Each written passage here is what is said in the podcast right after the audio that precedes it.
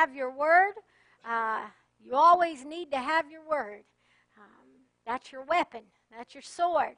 And you need to have it everywhere you go. And now, really, there's no excuse not to have it because we have phones that uh, we can download the entire Bible. it's not like you have to carry around the big family Bible anymore.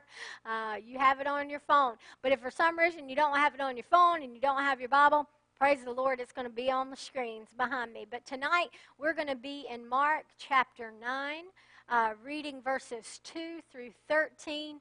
I, I don't know 100% that we're going to get through verse 13, but we're going to give it a go anyway. If you're there, Mark chapter 9, say amen. And after six days, Jesus took with him Peter and James and John, and leadeth them up into a high mountain apart by themselves.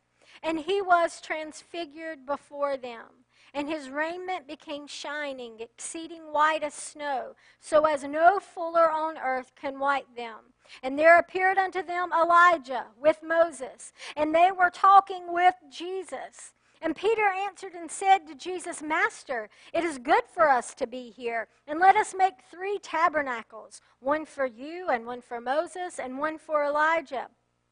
For he wist not what to say, for they were sore afraid. And there was a cloud that overshadowed them, and a voice came out of the cloud saying, This is my beloved Son. Hear him. And suddenly, when they had looked round about, they saw no man any more, save Jesus only with themselves. And as they came down from the mountain, he charged them that they should tell no man what things they had seen till the Son of Man were risen from the dead. And they kept that saying with themselves, questioning one with another what the rising from the dead should mean. And they asked him, saying, Why say these scribes that Elijah must come first? And he answered and told them, Elijah verily cometh first, and restoreth all things, and how it is written of the Son of Man that he must suffer many things and be set at naught. But I say unto you that Elijah is indeed come, and they have done unto him whatsoever they listed, as it is written of him. You see, you've always heard the saying um, that things aren't always as they appear looks can be deceiving, right? We've heard these sayings before. And never was this more true than when the Son of Almighty God left heaven and came to earth. When the Word became flesh and dwelt among us. You see, the outward expression of the Lord was obvious to all. He was a travel stained, itinerant preacher, a peasant, if you will. But underneath, all of that, I said, underneath all of that, he was God Almighty. He was God Almighty. Peter, James, and John were about to get a glimpse of his glory. Amen. Wuest says, but now that outward expression was changed out from within the innermost being of the Son of God. There shone that dazzling glory of the essence of deity, which he possesses co eternally with God the Father and God the Spirit. You see, despite the fact that he was not the kind of Messiah or Savior that Israel was expecting. He was exactly the Messiah and Savior that they needed. And in fact, the exact Messiah and Savior, Savior that the entire world needs at this very hour. We need Him. We need Him now more than ever before. To Peter, James, and John, he looked defeated, but he was actually victorious. He dies and is buried by men, but he will be raised by the exalted Lord. He looked like a regular man, but he's actually deity, the Almighty God. How are you seeing him tonight? How are you looking at him tonight? As just uh, a, a good man, a good preacher? I've said it before other religions of the world, they recognize Jesus as a good man, a prophet, a teacher, but they fail to recognize him as the Lord God Almighty. And if you get Jesus wrong, it doesn't matter what you get right. We've got to see him for who he truly is. He is God, he is Savior of the world. We've got to have our eyes adjusted. Oh Lord, we want to see you for who you truly are tonight, Lord. Oh, show us your glory tonight, Lord, in this house. See, what, what's about to take place before the very eyes of Peter, James, and John is just a preview of what was to come. And I'm speaking of the cross and ultimately his return. See, we're seeing a preview of what's going to take place in the millennial reign, in the coming kingdom age. So, why Peter, James, and John? Why just those three and not all 12, right? Why not? Well, this is not the first time that this has happened, that he just took those three. Peter, James, and John. This is actually the second time. And after this, there will be a third time that he just takes those three Peter, James, and John. The first was found in Mark 5:37, and I didn't give you that verse, Vanessa. We don't have to look it up, but uh, if you will remember, that's when Jesus took them to witness the raising of Jairus' daughter. Right here, they witnessed the power of Christ. It was the first time they had seen anything like that. They witnessed the power of Christ. We serve a powerful Savior. He's able to raise the dead. Just take a look around at you. We were all dead in our sins and our trespasses, but He quickened us. He brought us to life. He breathed life into our very nostrils. We were dead before we came to know Him. We serve a very powerful Savior. The second is here in this text, the Transfiguration. And here they will see the glory of Christ. And our heart's desire should be tonight show us your glory, Lord. Show us your glory. The third time, these three were taken even further with the Lord in the Garden of Gethsemane, where they saw the suffering of Christ. They saw him crying. They saw him praying, saying, Lord, if it be your will, let this cup pass from me. They saw his willingness to endure the suffering, even enduring the cross. It wasn't for him.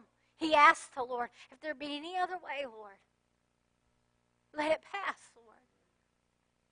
They saw that. But when the Lord was silent, he went on.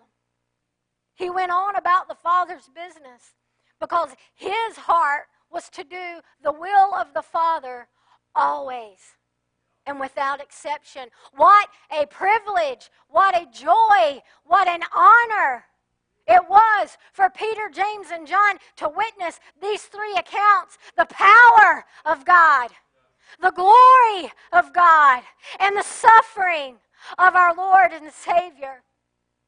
I'm so thankful that we have this word that we're able to go to and read and draw strength from and realize He did it for us. He did it all for us. But there is power in the name of Jesus. His glory is shining. Amen. But do you have the eyes to see it? And the work that was accomplished on the cross over 2,000 years ago, we're still benefiting from it. Amen.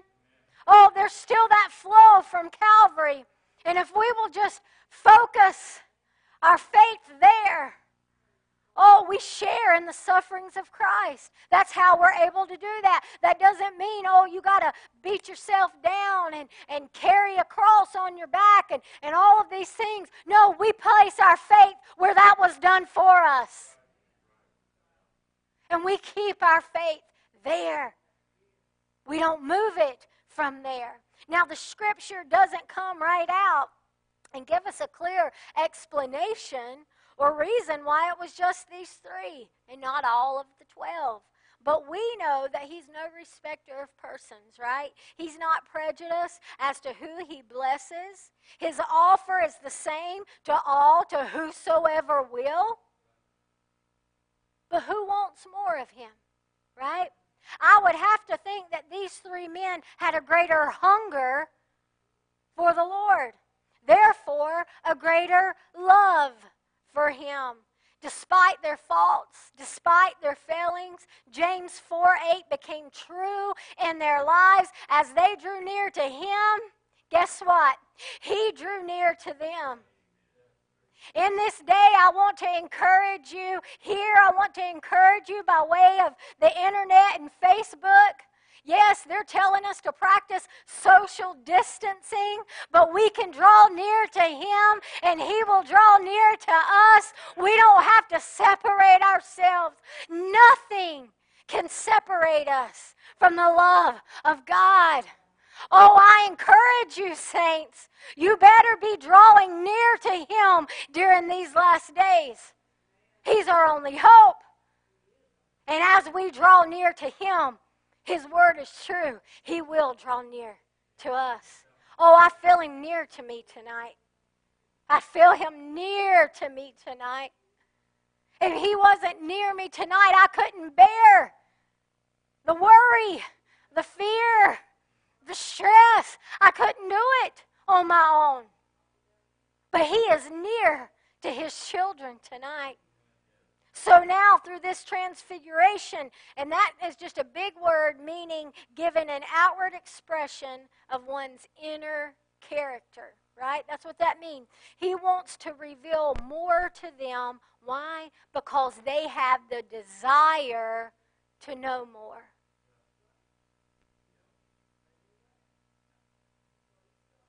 They had the desire. See, the Lord knows our hearts. He knows the intent of our hearts. And if our true heart's desire is to know more of Him, He's going to reveal more of Himself. He's going to. We can have as much of Him as we will ever want, as we can possibly handle. But do we desire it? Do we have a true desire to know Him? Do you want to know Him more tonight? Because I want to tell you, He wants to reveal Himself more tonight. He does. He always does. That's always His heart. He wants to reveal more and more of Himself. But are you hungry?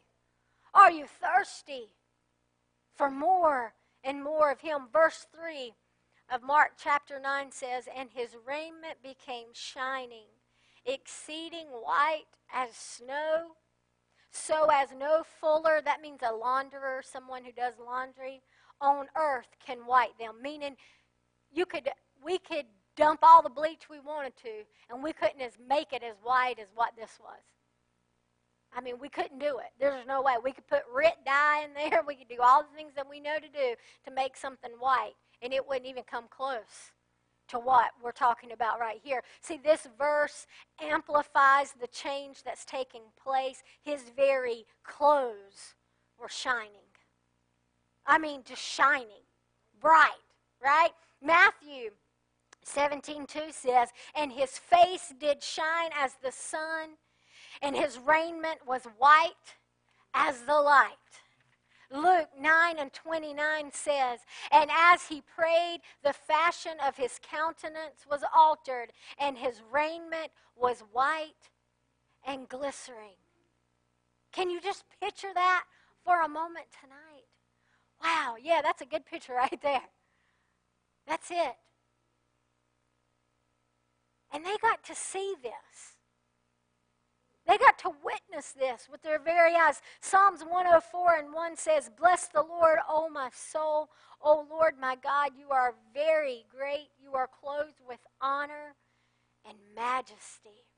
So, here in verse 3, just for a brief moment in time, the Lord's true identity is allowed to shine forth in all its glory. Remember, they just saw him as a rabbi, the master, dirty from traveling around, traveling from place to place. And for a moment, oh, he was able to say, No, really. I, I don't know why. I think I've seen a movie or something. I'm, I'm trying to, I can't remember. But just an opening up and just being, Oh my gosh. Wow. I mean, you know me. I am a very visual person. And I can just see this. And guess what? We're going to get to see it. I, we're not just going to have to imagine it. We're really going to get to see his face. One day we're going to get to see him in all of his glory and all of his splendor and all of his majesty. We're going to get to see him, church. We've got to hold on. We can't lose faith now. He's coming. This is a beautiful picture of what it will be like in the coming kingdom age. Amen. And I can't wait to be there. Verse 4 And there appeared unto them Elijah with Moses. And this right here. And they were talking with Jesus. I mean, can you imagine what Peter, James, and John were thinking at this very moment? Right before their eyes. They've just been shown the glory of the Lord. And then they look and they see Moses and Elijah. The three of them having a conversation. If there ever was a jaw dropping moment, it was definitely now. Like, now, it's encouraging that they knew who Moses and Elijah were. Right? They knew who they were. They knew who they were looking at. We can't kind of breeze over that. They knew who they were. See, while the glory of the Lord is on display, now Elijah and Moses appear. Now, their appearance had to do with the coming kingdom age. We know that, just as the transfiguration of Christ did. But here we find Moses representing the law. That's what Moses represents, is the law, as well as representing all those who died in the faith before the cross. That's why he was there. He was representing that. Those who were looking forward to the coming promise. They died in the faith. And I think sometimes what's our excuse? What's our problem? They, they didn't even know they just kept looking forward. But we've got him. We've got him. We've got the fulfillment. And yet our faith shifts from place to place. Oh, I'm going to get ahead of myself. I'm going to start preaching another message if I don't watch it. But then we have Elijah representing grace. That's what Elijah represents. Commentary says Moses points to the saints from Adam's time to the first advent of Christ, and more particularly, particularly to the cross. These uh, who were under law or before will have a great part in the millennial kingdom, just as those who are under grace.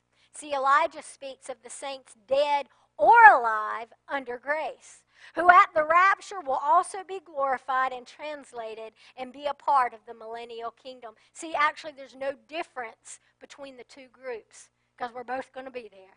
And it's all about Jesus. Amen? It's all about Him. That's what it's going to be about. So, Peter, James, and John represent Israel, cleansed and restored at the second advent. So, all of this is a picture of what is to come the millennial kingdom. Now, the last part of that verse, like I said, and they were talking with Jesus. That just blows my mind. And at the same time, reminds me that I too can talk with Jesus at any time. Anytime. See, Moses and Elijah, the only way that they could converse with the Lord was through sacrifices.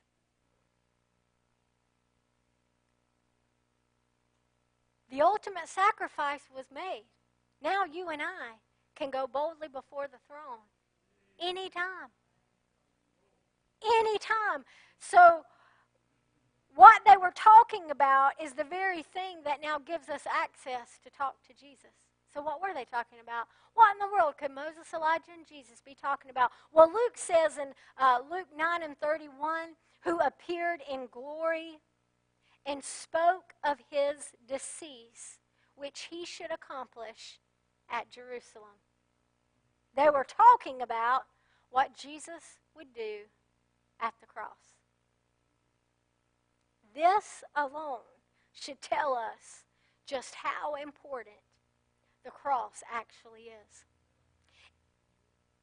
If God saw fit in all of his wisdom to have Peter, James, and John be taken up onto a mountain to witness Jesus displaying all of his glory, then Moses and Elijah appearing, having a conversation. What were they talking about? The cross of Jesus Christ.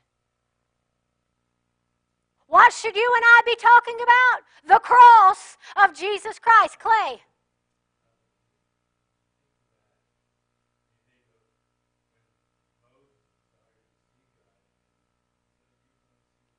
That's right. That's right. They couldn't do it. That's right. That's right. That's it. It's so encouraging. I mean, folks, when you realize how the word over and over and over again just confirms itself, just fulfills itself. I mean, the word can't lie, it can't contradict itself.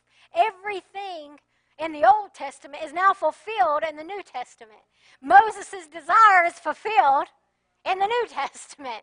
Speaking of things that are still to come in the millennial kingdom, in the kingdom age, right?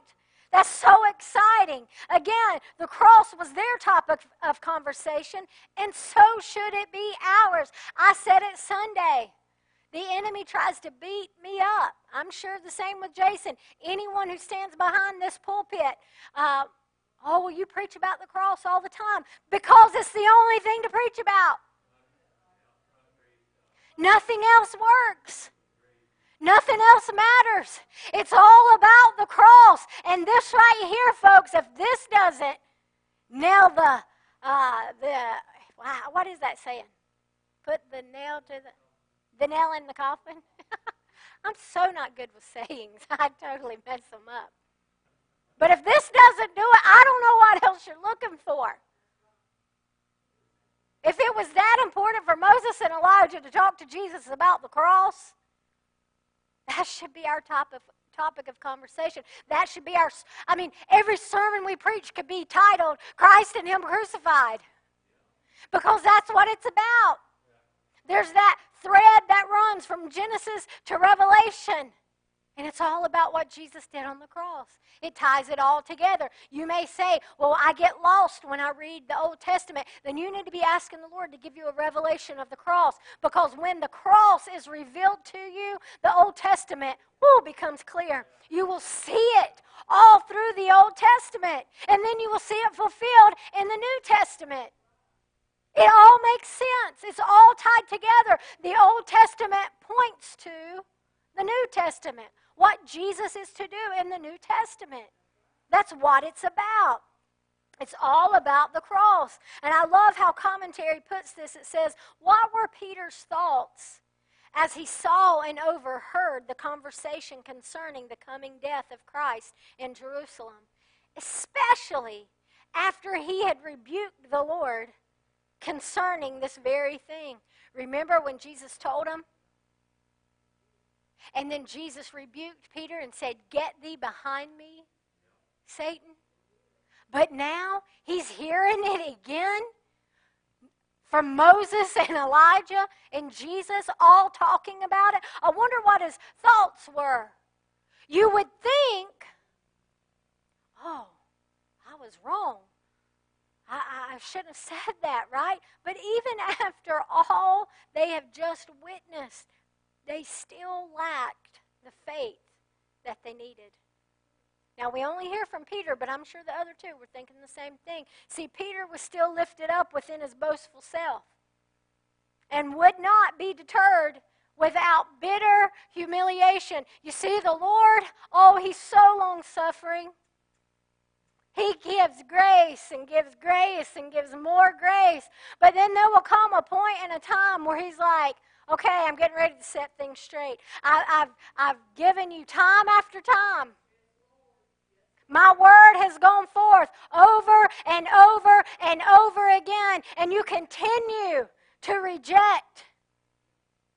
You continue to turn a deaf ear to my word. So now I'm going to set you straight. And thank God for that. That shows how much He loves us. That He will do that.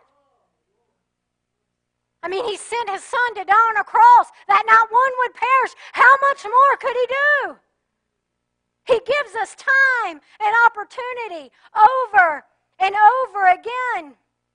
But this right here proves the point that experiences are great, but they don't affect change that is needed in our life.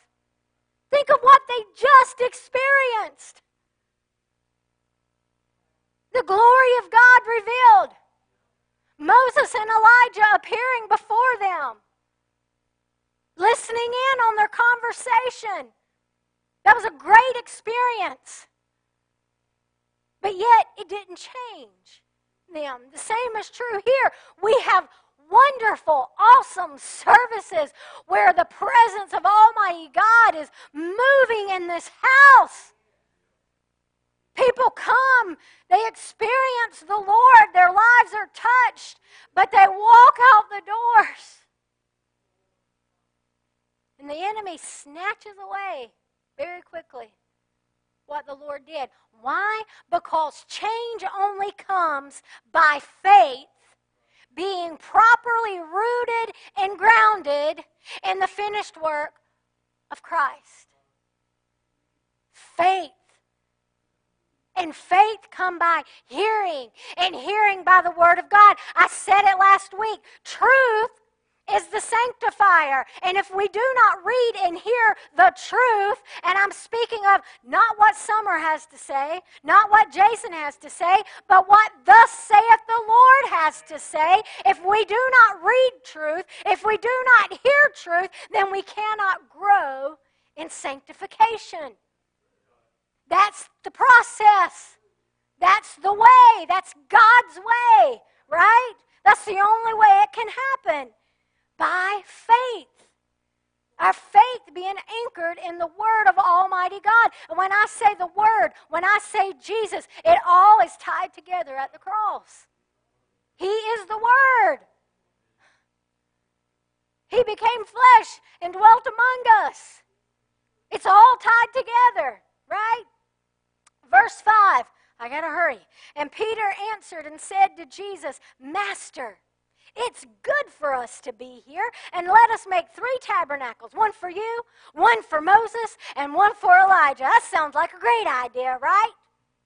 Now, I want you to get this. Peter answers something that he wasn't even asked. I, uh, Sawyer just said this to Sage. Sage came in and said something. Sawyer and I was having a conversation. And he says, This is an A B conversation. You need to see your way out. Have you heard that before? That's an old school thing we used to like to say. But this, in essence, is what the Lord is telling Peter, right?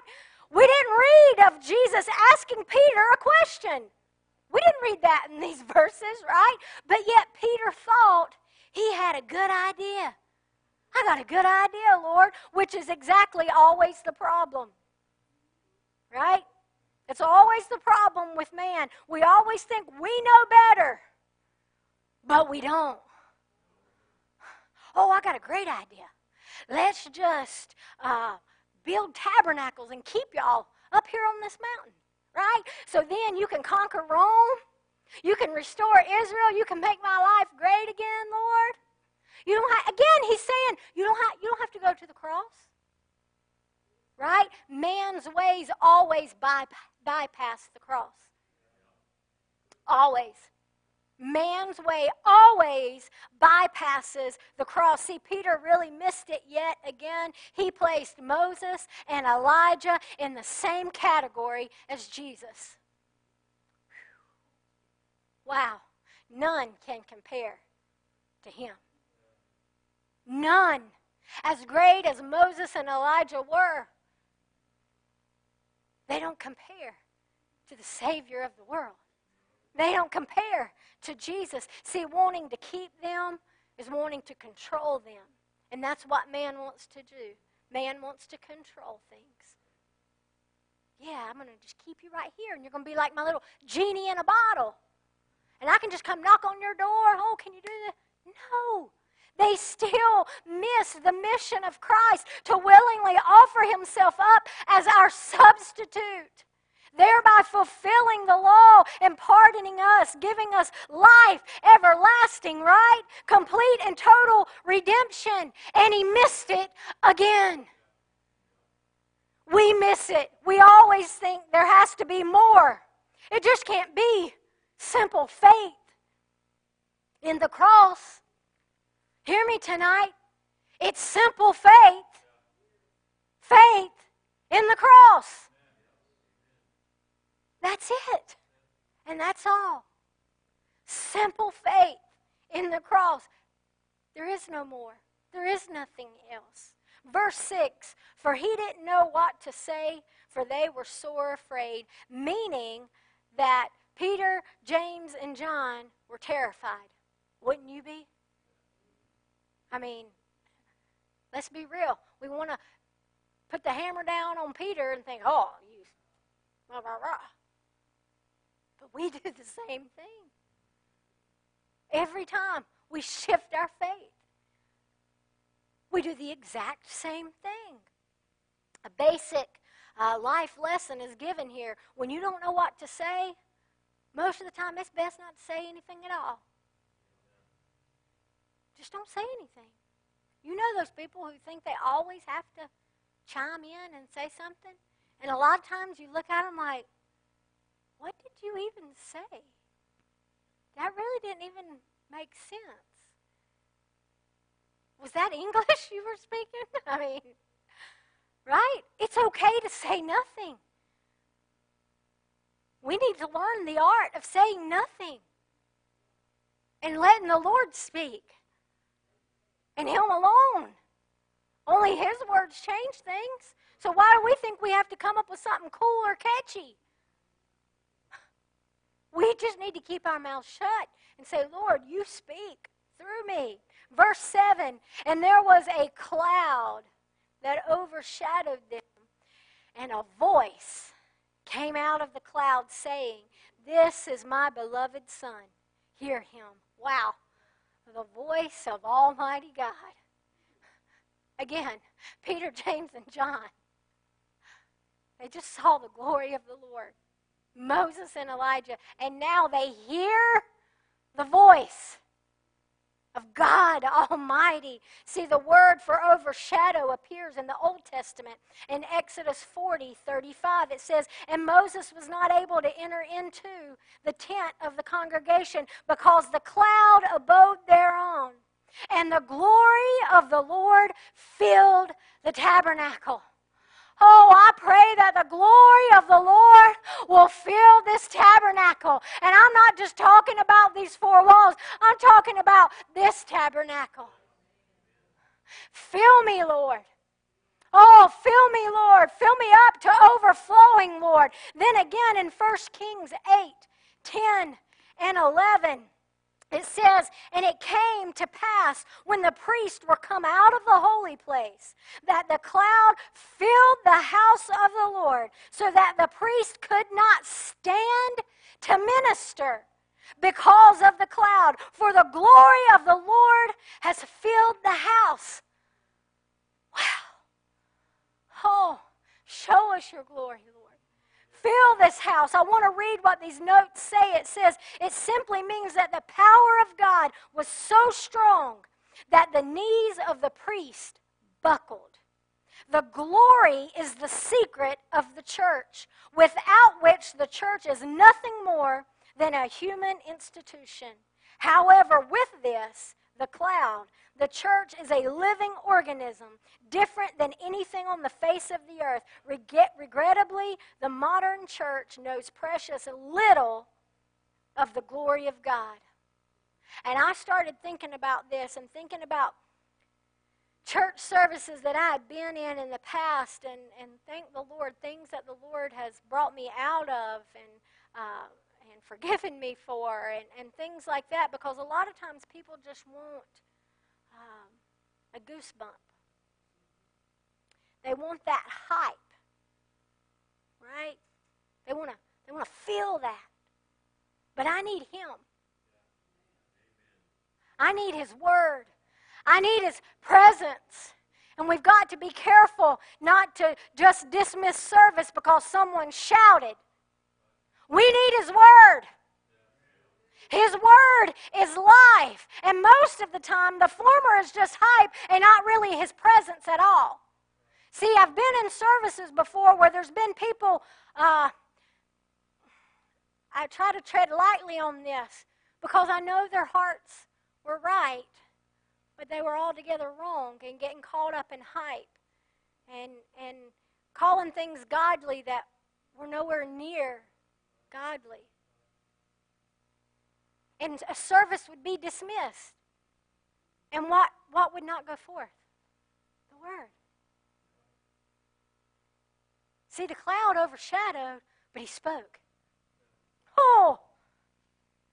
The cloud overshadowed, but his word went forth. And, and I'm one to think now, we can't have the glory without the word. His word is the glory. I mean, think about that. Why? Because He is the Word. His Word is His glory. And there are times when His presence just comes in. Oh, it's wonderful. And I want it to get stronger and stronger, and I want His glory to fill the house. I don't want us to be able to stand in His presence, but guess what? When that happens, He will speak. His word will go forth. That's, that's the way it is. That's the way it happens. And a lot of times people think, oh, well, people were excited, people were happy. We played that song that builds really good and, and, and it's exciting and, and all of these things, so let's just go home. I need a word. I need His word. His word is life. And that's what we should desire is His Word. If you're truly, again, in the presence of God, He will speak. He will. Verse 8, and I'm going to stop with verse 8. And suddenly, when they had looked round about, they saw no man any more, save Jesus only, with themselves. As great as Moses and Elijah are, Jesus is all we need. I love that. It says, had looked round about, they saw no man. See, those were men, those were just mortal men. They saw no man save Jesus only with themselves. Jesus is Almighty God, and He's all we need. He's all we need. He's all you need. The word of the Lord in verse 7 says, uh, Listen to Jesus. You don't need a word from a man. You only need a word from the Lord. And this book contains a whole lot of words. When you're going through seasons in your life where you feel like, oh, well, I just don't hear anything, I haven't got a word for him, then you're saying you haven't been in his word because his word is always speaking. Always. It never stops. We're the ones who stop it. Why? Because we don't open it. It stays like this until Wednesday or Sunday.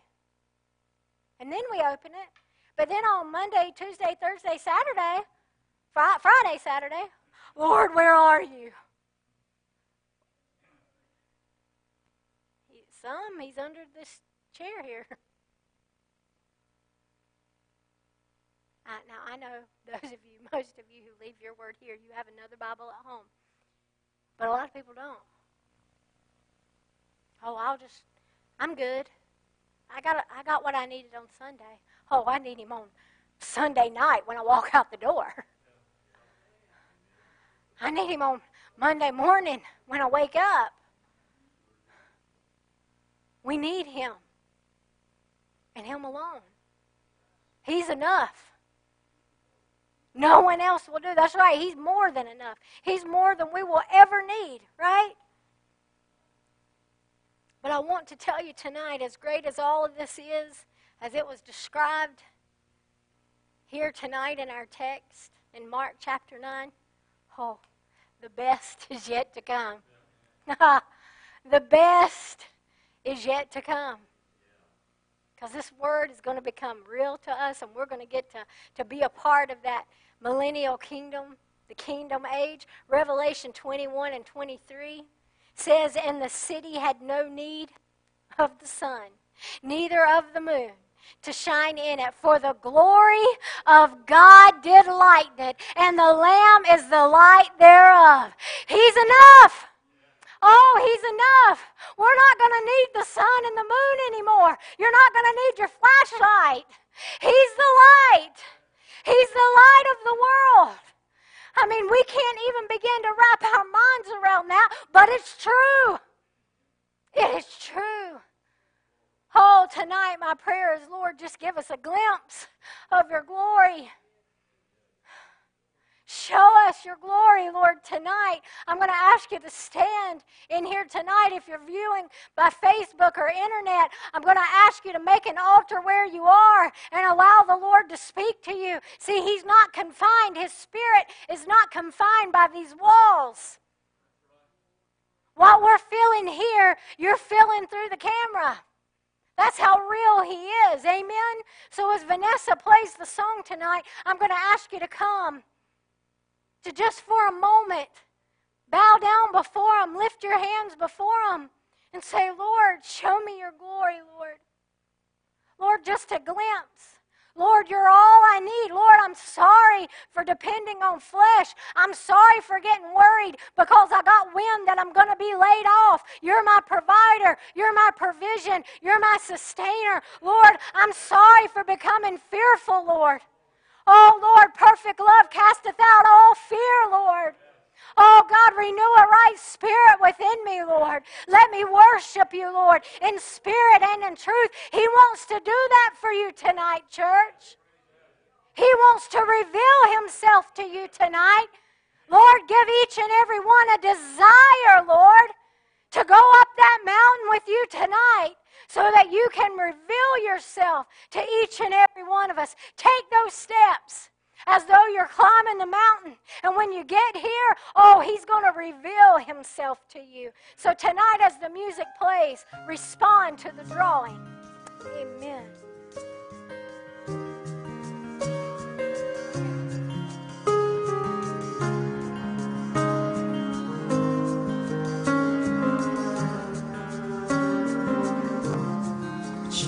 Is in this room, here right now, here right now, making this place I stand holy ground, holy ground. Your spirit